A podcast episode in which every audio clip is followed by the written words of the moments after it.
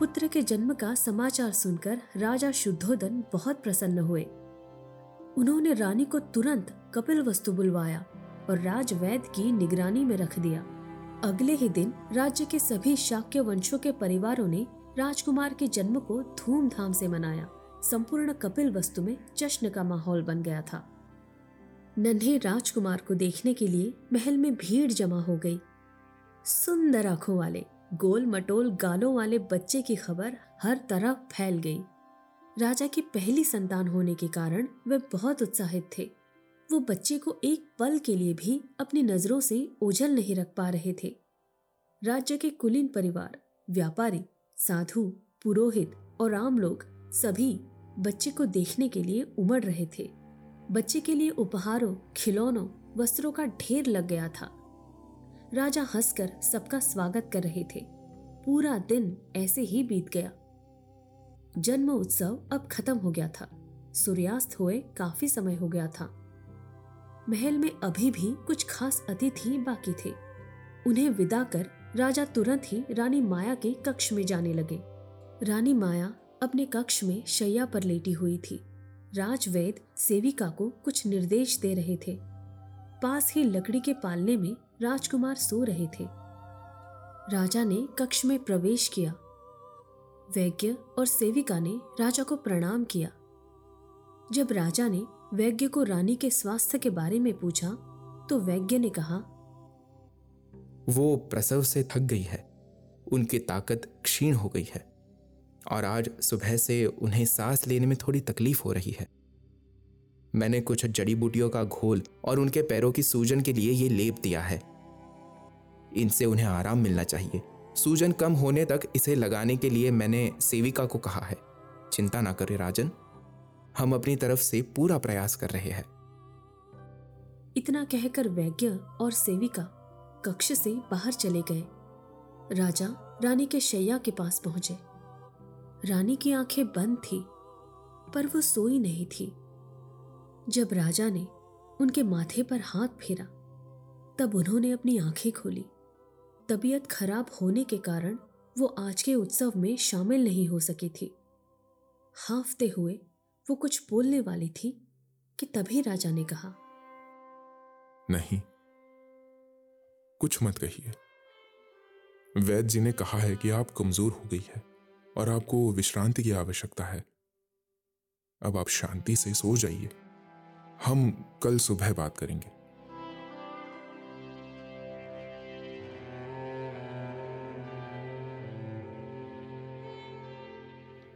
लेकिन रानी के स्वास्थ्य में सुधार नहीं हुआ। अगले दो तीन दिन बहुत गड़बड़ी में गए। रानी माया के कक्ष में अगले प्रातः काल से ही वैद्यों की कतार लग गई। राजा शुद्धोदन रानी के पास बैठकर उन्हें दिलासा दे रहे थे। रानी प्रजापति छोटे राजकुमार की देखभाल कर रही थी। लेप, मात्राएँ, जड़ी बूटियाँ, मालिश, कुछ भी काम नहीं कर रहा था। उनका स्वास्थ्य बिगड़ता ही चला जा रहा था। सांस की तकलीफ़ के साथ साथ अब उन्हें हृदय दर्द की भी समस्या होने लगी थी, लेकिन प्रसूति के बाद से हो रहा रक्तस्त्राव मुख्य समस्या थी। अब वैद्यों के चेहरों पर चिंता साफ़ साफ़ दिखाई दे रही थी। एक संध्या काल में राजा दालान में अस्वस्थ बैठे थे। रानी प्रजापति बच्चे को सहला रही थी और बीच बीच में अपने आंसुओं को पोंछ रही थी। अपने छज्जे से वो नीचे के सभागार में राजवैद्यों के समूह को गहन चर्चा करते देख रही थी। कुछ समय बाद प्रमुख वैद्य राजा के सामने उपस्थित हुए। क्षमा करे राजन, लेकिन हमारे सभी उपाय अब समाप्त हो चुके हैं। रानी की स्थिति हमारी समझ से परे है। हमारी औषधि का उन पर कोई असर नहीं हो रहा। अब बाहर से ही मदद लेने की आवश्यकता है। कुमाऊं हिमालय में कई ऋषि है, जो विभिन्न औषधियों में तज्ञ है। अब हम उनके इलाज पर ही निर्भर है। आपको उन्हें यहाँ तुरंत बुलाना चाहिए। रानी प्रजापति रोते हुए दालान से बाहर चली गई। वैद्य के शब्दों से राजा के शरीर में कंपन होने लगा। अपने पैरों तले की ज़मीन उन्हें थरथराती महसूस हुई। उनके सुखी जीवन में अचानक कहीं से विघ्न आ गया था। राजा बहुत देर तक सभागार में बैठे सोचते रहे। छठे पहर की घंटी की ध्वनि से वो होश में आए। उन्होंने सेवक को बुलवाकर अपने मंत्री को बुलवाया। कुमाऊं हिमालय से औषधि विशेषज्ञों को बुलाने का आदेश दिया। भारी मन से वो रानी माया के कक्ष की तरफ़ चलने लगे। रानी प्रजापति ने तुरंत ही राजकुमार को लाकर उसकी माँ के पास रख दिया था। रानी माया अपने पुत्र को लेकर बैठी हुई थी। वो उसे दुलार रही थी। उन्होंने शिशु की उंगली को पकड़ रखा था। रानी की आँखें थकी हुई थी और होठ सूख गए थे। वो शिशु की सुंदर आँखों पर बार बार हाथ फेर रही थी।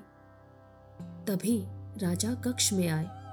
रानी माया उन्हें देखकर मुस्कुराई और शिशु की ओर इशारा करके स्वप्न, हाथी, आँखें जैसे अस्पष्ट शब्द बड़बड़ाने लगी।